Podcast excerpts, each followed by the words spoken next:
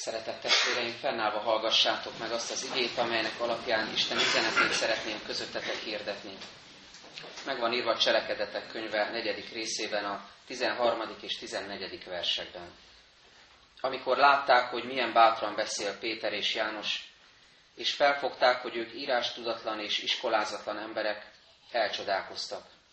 Fel is ismerték őket, hogy Jézussal voltak de mivel látták, hogy velük együtt ott áll a meggyógyult ember is, semmit sem szólhattak ellenük. Ez Isten igéje.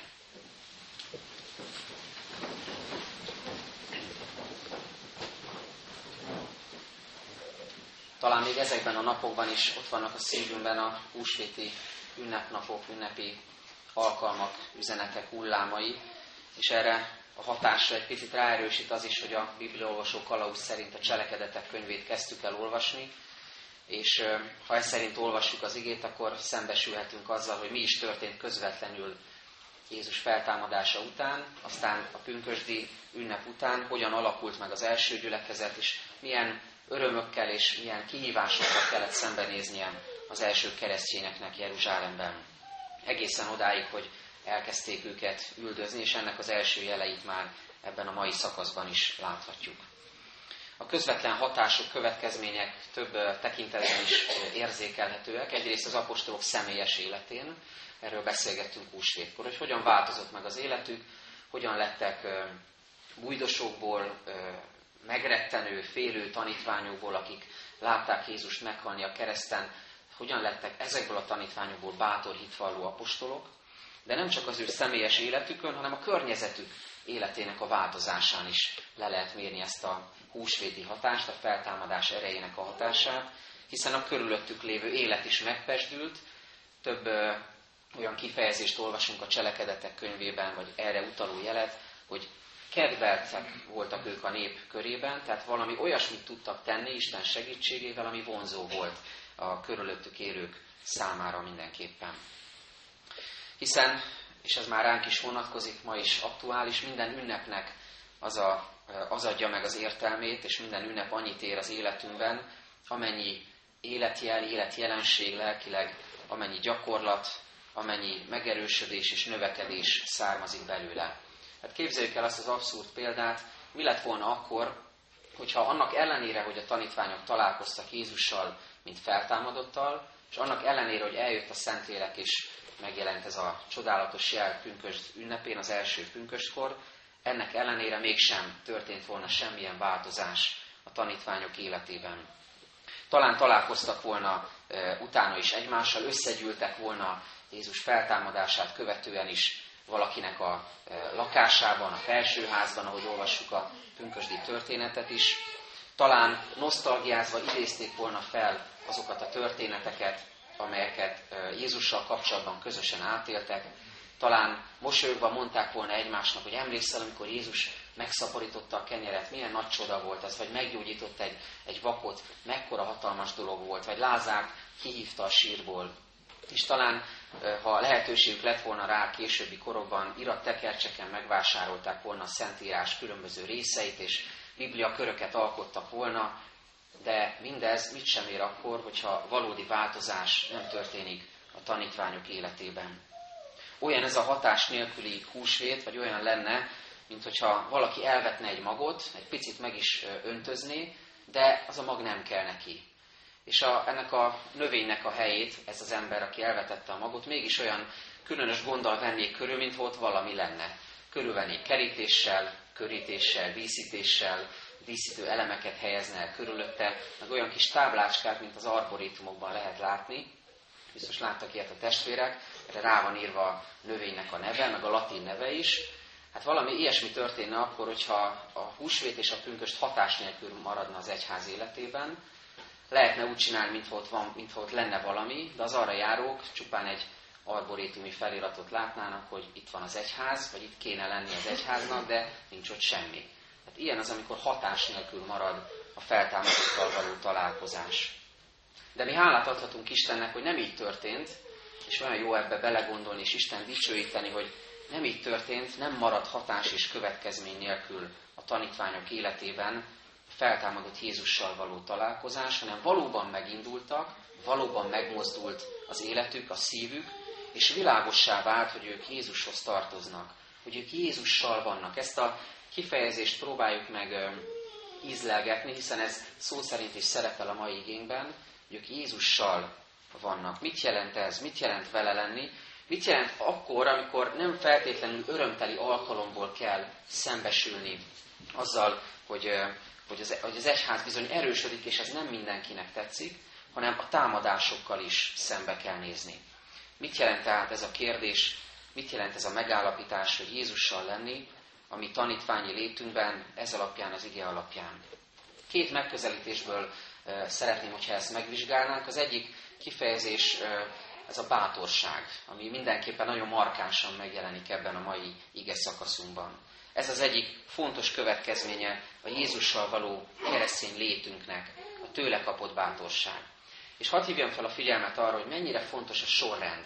Hogy nem úgy történik az Isten országában, Jézus követésében, az egyházban, hogy Jézus kiválogatja a legkiválóbbakat, a legbátrabbakat, és a többieket félreállítja, és azt mondja, hogy a bátrakra van szükségem, és belőlük fog majd a bátor hitvaló egyház megalakulni, hanem fordítva történik, Isten az ő végtelen és kikutathatatlan és emberi észre felmérhetetlen kegyelméből, szeretetéből kiválaszt bennünket, kiválasztja azokat, akiket szeretetéből az egyháznak hív, és utána pedig ezeket az embereket az ő lelkével felruházza bátorsággal. Tehát nem a bátrakat válogatja ki, hanem kiválogatja mindazokat, akiket meghív a vendégségbe, az Isten országának lakodalmába, a nagy vacsorára, ahogy olvassuk a példázatban, és ezeket az embereket ruházza fel a bátorság lelkületével.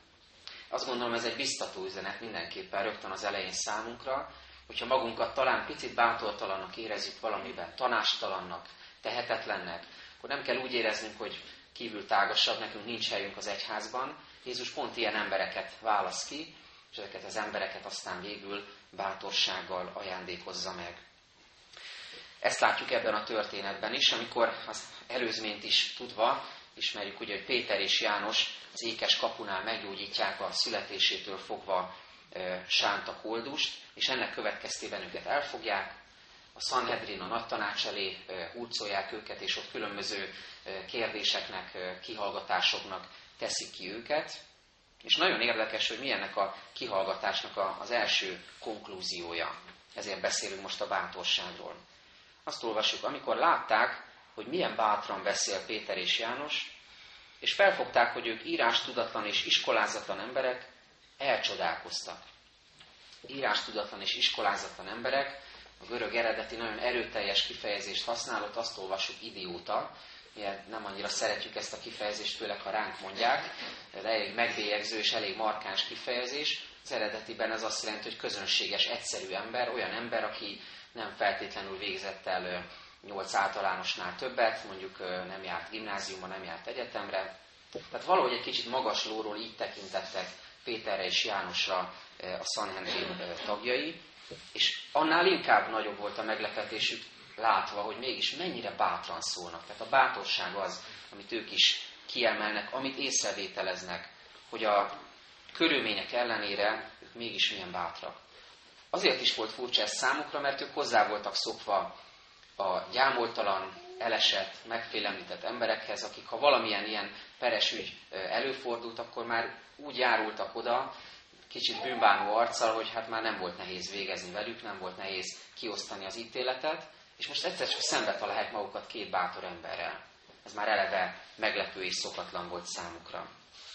De nagyon fontos azt meglátnunk, hogy ez a kifejezés, hogy bátorság, ez nem feltétlenül fedi azt a jelentéstartalmat, amit mi a világi értelemben értünk ez alatt. Kicsit ilyen kifejezések társulnak a bátorsághoz a fejünkben, hogy vakmerőség, merészség, amikor valaki csak úgy a, a vicc kedvéért is képes nagyon bátor dolgokat megtenni, tehát a világ szemében valahogy ezek a gondolatok is a bátorsághoz társulnak, pedig itt az a kifejezés, hogy bátorság egyfajta nyíltságot jelent, egyenességet.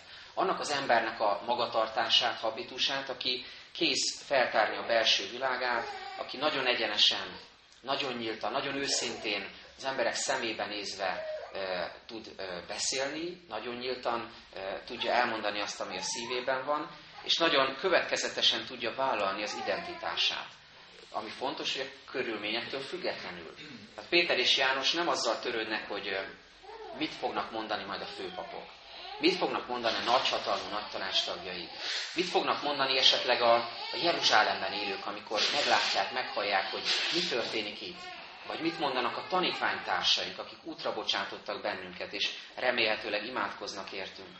Hanem egy valami fontos számukra, egy viszonyítási pont, ez pedig Jézus. Jézus, aki az ő lelkületét adja a szívükbe, és ezáltal válnak bátrakká a nagy tanács előtt.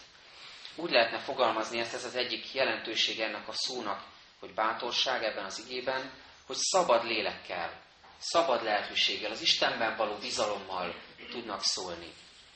És most erre hív minket Isten igéje, hogy alázattal vizsgáljuk meg a saját életünket, hogy tudunk-e a körülményektől függetlenítve magunkat ilyen szabad lelkűek lenni. Nagyon nehéz feladat ez. Nagyon sokszor elbukhatunk ebben. Kicsit néha olyanok vagyunk, mint egy dörzsölt politikus, aki háromféle beszédverziót is hordoz magánál, háromféle vázlatot, és annak megfelelően, hogy éppen milyen környezetben van, mondjuk egyházi környezetben, világi környezetben, üzletemberek között, vagy lehetne még sorolni, annak megfelelően előveszi a fejéből, vagy a mellényzsebéből ezt a vázlatot, és azt mondja el. Néha egy kicsit így viszonyulunk mi is a különböző közösségekhez, a különböző változó környezethez, és nem mindig tudunk következetesek lenni abban, amit mi képviselünk az identitásunkban, pedig mennyire jó lenne, ha így lenne. Milyen jó lenne ebbe tisztulni, milyen jó lenne ragaszkodni ahhoz, ami a, ami a miénk, amit Isten nekünk adott kincsként. Hogy ne attól függő, hogy mit mondunk, hogy mi, hogyan változik a környezet, hanem ahogy Péter és János tette, bátran, nyíltan, szabad lélekkel tudjuk vállalni az identitásunkat, és ezt az üzenetet, amit Jézus ránk bízott. Mert bizony szembe kell néznünk azzal, hogy azért nehéz ez, mert lehetnek elvárásai a családnak, a baráti körnek, a munkahelynek, az ismerőseinknek, a világnak. Néha valaki még azt is érzi, hogy még az egyháznak is van velem szemben elvárása, pedig jó esetben ennek nem kéne fölmerülnie. És van, aki még ezen túlmenően azt is érzi, hogy Istennek is van elvárása vele szemben, de nagyon emberi értelemben. Tehát nem úgy, hogy tartsd meg az én parancsolataimat, mondja az Úr, hanem ilyen rosszul értelmezett elvárásokat tulajdonítunk Istennek, hogy ha ilyen és ilyen vagy, akkor elfogadlak. Ha ezt is ezt teszed, akkor szeretni foglak. Tehát egészen idáig elmenően terheket veszünk magunkra, elvárásoknak próbálunk megfelelni, és ezt én ahhoz tudnám hasonlítani, mint amikor valaki egy nagy bevásárlást végez, és hazaérkezik az autójával, és az autótól a lakásig be kellene cipelni ezt a rengeteg cuccot, amit megvett, és ekkor következik a lehetetlen bűvészmutatvány. Lehet, hogy valaki próbált már ilyet segítség nélkül. Ugye mind a két kezünkben van egy nagy szatyor, utána még a hónunk alá is bepréselünk valamit, és akkor esetleg még a szánkkal, a fogunkkal is megpróbálunk egy zacskót vinni, és ez még egészen jól megy egész addig, amíg rá nem jövünk, hogy valamivel ki kéne nyitni az ajtót, és be kéne menni. Tehát egy időn túl, egy időn ponton túl azt érezzük, hogy elfogytak a lehetőségeink, képtelenek vagyunk már ezeket a terheket cipelni.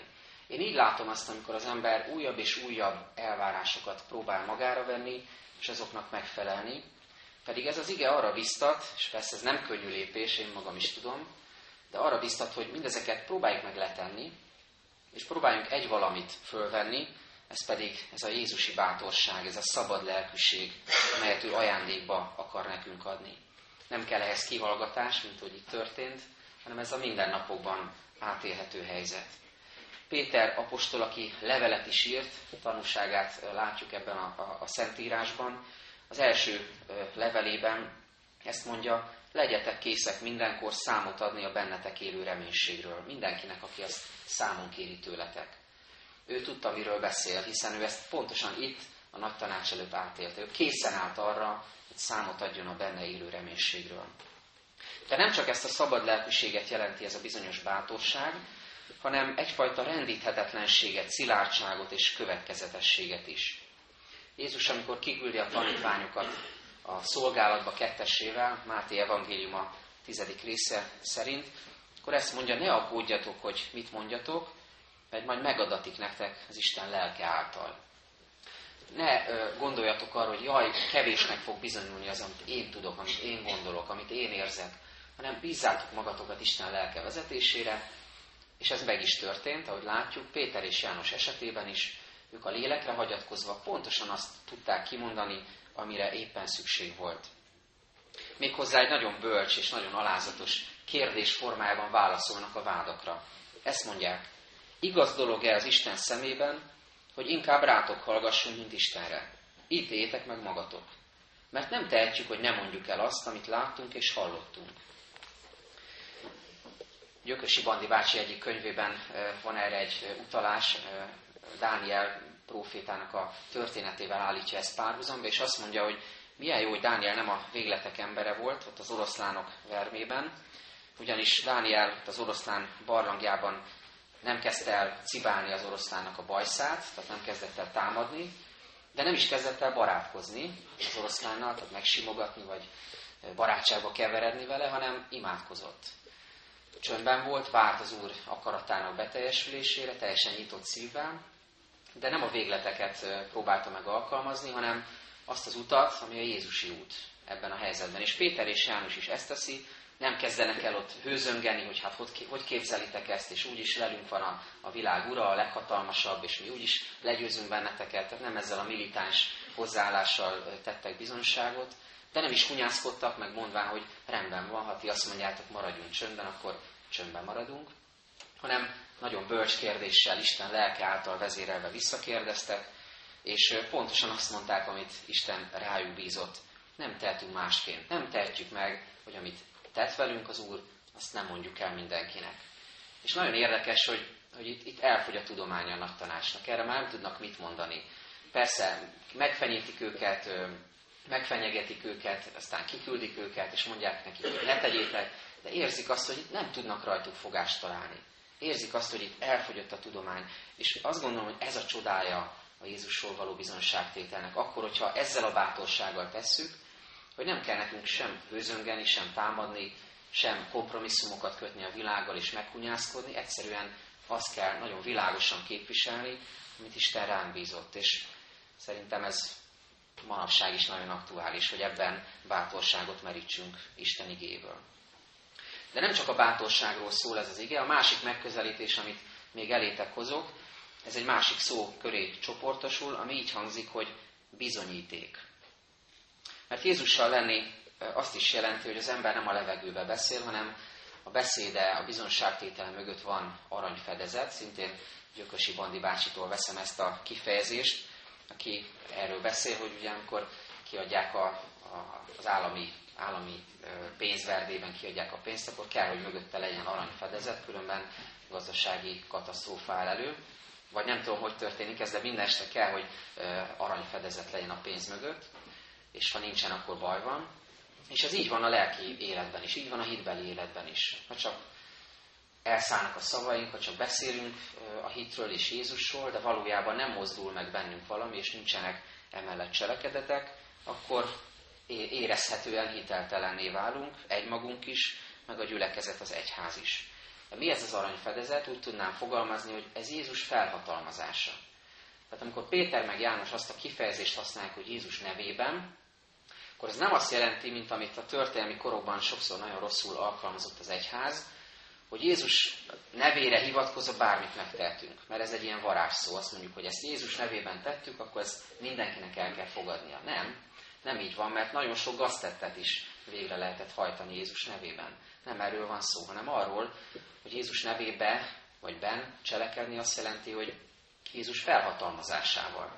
Tehát az apostolok világosá teszik, mi nem teszünk semmi mást, nem mondunk semmi mást, csak azt, amire felhatalmazást kaptunk Jézustól. És minden más, ami ennél kevesebb, vagy ennél több, az bizony az Isten elleni vétek, és az meghamisítja az evangéliumot. Itt látunk arra nagyon gyenge kísérleteket, amikkel egyébként rendszerint éltek a nagy tanács tagjai ilyen hasonló tárgyalásoknál, vagy hasonló kihallgatásoknál, hogy finoman próbálják őket rávenni a, a véleményük megváltoztatására, úgyhogy elveszik az élét a dolognak. Mert ha jobban megnézzük a szöveget, mintha azt mondaná a nagy tanács, vagy nagy tanács tagjai, csináljátok csak tovább, amit eddig, de Jézus nevében ne tanítsatok. Ez a lényeg itt. Tehát tanítgathatók, vagy összegyűlhettek, vagy tehetitek azt, amit eddig, de Jézus nevében többet ne szóljatok, ne tanítsatok. Miért fontos ez? Ugye Péter is Jézus nevére hivatkozik, mert abban van az erő. Mert lehet ugyan tanítgatni, lehet cselekedni, lehet csodás dolgokat tenni, de itt nem, nem ez a lényeg, hanem az, hogy Jézus nevében történik mindez. Az ő neve erejét és annak a hatását érzi meg talán a nagy tanács is, és ezért próbálják őket rávenni arra, hogy ebben hunyászkodjanak meg az apostolok, és ebben lépjenek vissza egyet, és ebben tántorodjanak el az igazi, teljes evangélium hirdetésétől. Pedig így az evangélium lényege veszne el. Péter és János azonban ragaszkodnak ehhez a lényeghez. Az előző szakasz végén olvassuk, nincsen üdvösség senki másban, mert nem is adatott az embereknek az ég alatt más név, amely által üdvözülhetnénk. Ez a lényege tehát a Jézusról szóló bizonságtételnek. Ráadásul még valamire hadd hívjam fel a figyelmet, itt van ez a meggyógyult beteg ember. És ez nagyon kínos a Sanhedrin, a nagy tanács számára. Megkerülhetetlen, eltörölhetetlen bizonyíték. Nem lehet eltüntetni. Ott van ez az ember, aki 40 éves, 40 éve a születésétől fogva sánta volt, koldus volt, ott ült az ékes kapuban, mindenki ismerte jól, mindenki, aki kibe járt ezen a kapun, oda pillantott, ilyen megszokott bútor darabként ott volt ez az ember, lehetett neki alamizsnát dobni, és most egyszer csak nincs ott, hanem mit olvasunk róla, nagyon mozgalmas kifejezésekkel írja le az ige, hogy mi történik vele, talpra ugrott, járt, elindult, sőt, ugrándozott a templomban. Egyszerűen megmutatta magát, megmutatta az embereknek, hogy ő él. Vagyis élő bizonyítékként ott volt Péterék bizonságtétele mellett. Így is mondhatnánk az aranyfedezet. Nem csak beszéltünk, mondhatnák Péterék, nézzétek meg, itt van ez a beteg ember. Jézus nevének hatalma és ereje ezt cselekedte ezzel az emberrel. Milyen kísérletet tesz tehát itt a, a, a nagy tanács? Valami hasonlót, mint amit Lázár esetében. Döbbenetes, János evangéliumában azt olvassuk Lázár feltámasztásával kapcsolatban, miután ő feltámadt, a nagy tanács elhatározta, hogy Lázárt megöli. Először Jézust is meg akarták ölni, de rájöttek, hogy talán egyszerűbb, hogyha Lázárt megöljük. Eltűnik a bizonyíték. Eltűnik az a hatalmas nagy cselekedet, tulajdonképpen az emberek emlékezetéből is kikopik, amit Jézus tett, és akkor minden meg van oldva. És ugyanezt próbálják kevésbé drasztikus módon itt is megtenni. Mert ha elhallgathatjuk az apostolokat, nem szól az ige hirdetés Jézus erejéről, már nem emlékeznek az emberek erre a koldusra pár nap után, és minden elcsitul, és minden meg van oldva. Én, amikor mindezt végig gondoltam, és ezt a két esetet a Szentírásból egymás mellé tettem, arra jöttem rá, hogy, hogy manapság is valami hasonlót tesz a világ, hogy ezeket a bizonyítékokat próbálja meg kiradírozni, eltüntetni az emberek életéből, szívéből, emlékezetéből. Mégpedig úgy, hogy például megmagyarázza mindazt, ami történik velünk, a valós változásokat. És azt mondja például, hogy csak szerencség volt. Vagy azt mondja, ez a sors akarata, vagy a csillagok állása, az, hogy ez így történt, vagy a véletlenek összejátszása. Vagy egyszer bejött, lehet, hogy sikered volt, sikerült valami, de holnap már egyáltalán nem biztos, hogy sikerülni fog. Vagy amikor valami negatív történik, azt kérdezi a világ, hogy, hogy hogyan engedheti ezt Isten. Ugye amikor pozitív dolog történik, azt nem kérdezi meg, hogy miért volt ilyen jó Isten, hogy ezt cselekedte, de ha, negatív, ha rossz, a tragédia, akkor hogyan engedheti ezt Isten? Ezzel is próbál elbizonytalanítani minket. Vagy azt mondja, hogy a vallás az a gyengéknek a kapaszkodója, és nincs is semmiféle bizonyíték. Mostanában több olyan természetfilmet, vagy olyan tudományos filmet, dokumentumfilmet láttam, amelyben kísérletet tesznek a, a világ keletkezésének bemutatására, és nagyon érdekes az a visszatérő motivum, amit észrevettem három egymástól független ilyen dokumentumfilmben is, hogy amikor a tudósok nagy büszkén kijelentik, hogy kérem szépen minden rejtély meg van oldva, eljutottunk a végső megoldásig, csak egy lépés hiányzik még, és akkor mindent tudni fogunk. És amikor ezt hallom, ezt a mondatot, hogy csak egy lépés hiányzik, akkor úgy elmosolyodom, és, és hálát adok Istennek, hogy de jó, hogy hiányzik az az egy lépés, és hiányozni is fog mindig, mert az ember megtehetné azt is, hogy alázattal beismeri, hogy én nem fogok sose rájönni arra az egy lépésre, mert az Isten sokkal hatalmasabb ennél. Nem lehet csak így, ilyen módon megfejteni. Egy csomó mindenre rájöhet az ember, de azt, hogy, hogy Isten hatalma, Isten végtelensége mit jelent, ezt soha az életben nem fogjuk tudni felfejteni, megfejteni. Bizonyíték kell tehát az embernek, és lázasan kutat az ember a tudomány útján és sokféle más úton, módon is, hogy ezt a bizonyítékot megtalálja, pedig a bizonyíték például egy ilyen 40 éves volt sánta, volt koldus ember, aki egyszer csak ott áll az emberek előtt, ott ugrándozik a, a templomban, és ott mutatja, hogy én vagyok a bizonyíték. Nézzetek meg engem. Péternek és Jánosnak nem is kéne semmit mondania. Testvéreim, mi magunk vagyunk a bizonyíték. Talán nem ugrándozunk itt a templomban, mert furcsán néznénk egymásra, de amikor történik velünk valami változás, amikor az Isten megragadja a szívünket, és érezhetően változik az életünk, és én ezt napról napra ebben a gyülekezetben is tapasztalom, hogy Isten milyen munkát végez el az egyes emberek életében, akkor talán nem is kéne más mondani, mint egymásra mutatni. Nézd meg, testvérem, ezt a másik embert, és nézd meg, hogy mit végzett el az ő életében Isten. Kell még bizonyíték? Szerintem nem. Szerintem csak egymásra kéne csodálkozni, meg a magunk életét megnézni, és látni fogjuk, hogy Isten munkálkodik az életünkben.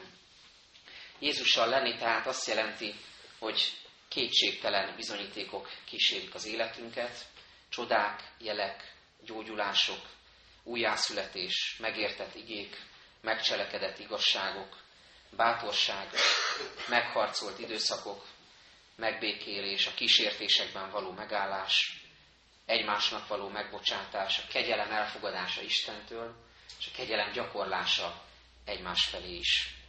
Isten országa növekedése. És végül hadd utaljak arra, hogy nagyon különös, paradox módon ez az egész kihallgatás a nagy tanács előtt Péter számára milyen hatalmas ajándék lehetett. Talán kínos lenne bármelyikünk számára egy ilyen helyzet. És talán neki is kellemetlen volt egy kicsit. De mégis gondolhatott arra, hogy ő, vagy őt, aki ugye korábban nem sokkal ezelőtt megtagadta Jézust, és azt mondta, hogy nem ismerem azt az embert, őt most egyszer csak Jézussal azonosítják. Hiszen így kezdtük az igehirdetésben is, hogy mit jelent az, hogy Jézussal lenni, mit jelent az, hogy Jézussal van valaki. És rá, és Jánosra és a többiekre azt mondják, hogy ők Jézussal voltak, Jézussal vannak. Nem kell lennél nagyobb és csodálatosabb visszaigazolás és bátorítás, mint amikor ezt mondják az ember életére. Ő Jézussal van. Ő, aki megtagadta korábban, ő, aki fogadkozott, de elbukott, csak akar szóval nagyon nagy ébredésen, felébredésen, kiúzamodáson kellett keresztül mennie. Ő most egyszer csak azt mondja, hogy te vagy az, aki Jézussal voltál. Igen, testvéreim, olyan jó ezt a visszaigazolást hallani, amikor az embernek helyére kerül az identitása, és nem különböző címkéket aggatnak ránk, hogy te ilyen vagy, meg olyan vagy, hanem azt tudja neked mondani valaki bátorításként, hogy igen, te Krisztusi ember vagy, te Jézussal éled az életed. Adja Isten, hogy így legyen a mi életünkben is. Amen. Csöndesedjünk el és imádkozzunk magunkban először.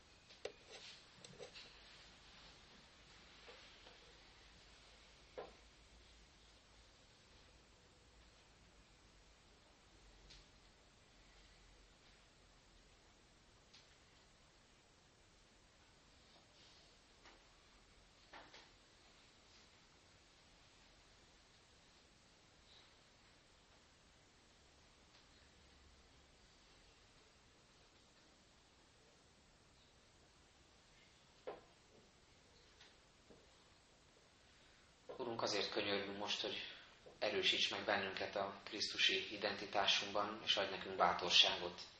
Te tudod, hogy az életünknek ebben a pillanatában, ebben a szakaszában éppen mihez van szükségünk bátorságra.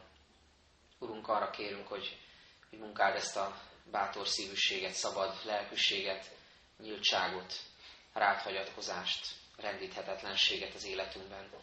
Magunktól nem tudunk ilyenek lenni, de de a lelked segítségével igen, végezd el ezt a csodát bennünk.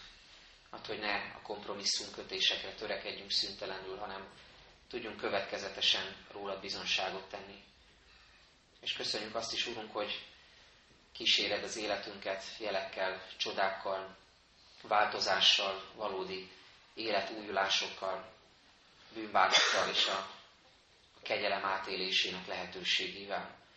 Ebben is kérünk útmutatást tőled, mi az, amiben még változnunk kell, mi az, amit el kell hagynunk, kárnak és szemétnek ítélve, és mi az, amiben meg kell erősödnünk. Könyörgünk, Urunk, a bajban lévő testvéreinkért, a betegekért, különösen testvérünkért, aki a hétvégén került kórházba, légy vele, és erősítsd meg őt, gyógyítsd őt, és légy mindazoknak a gyógyítója, akik a családunkban, gyülekezetünkben, környezetünkben betegek, és küzdenek a testi gyengeséggel.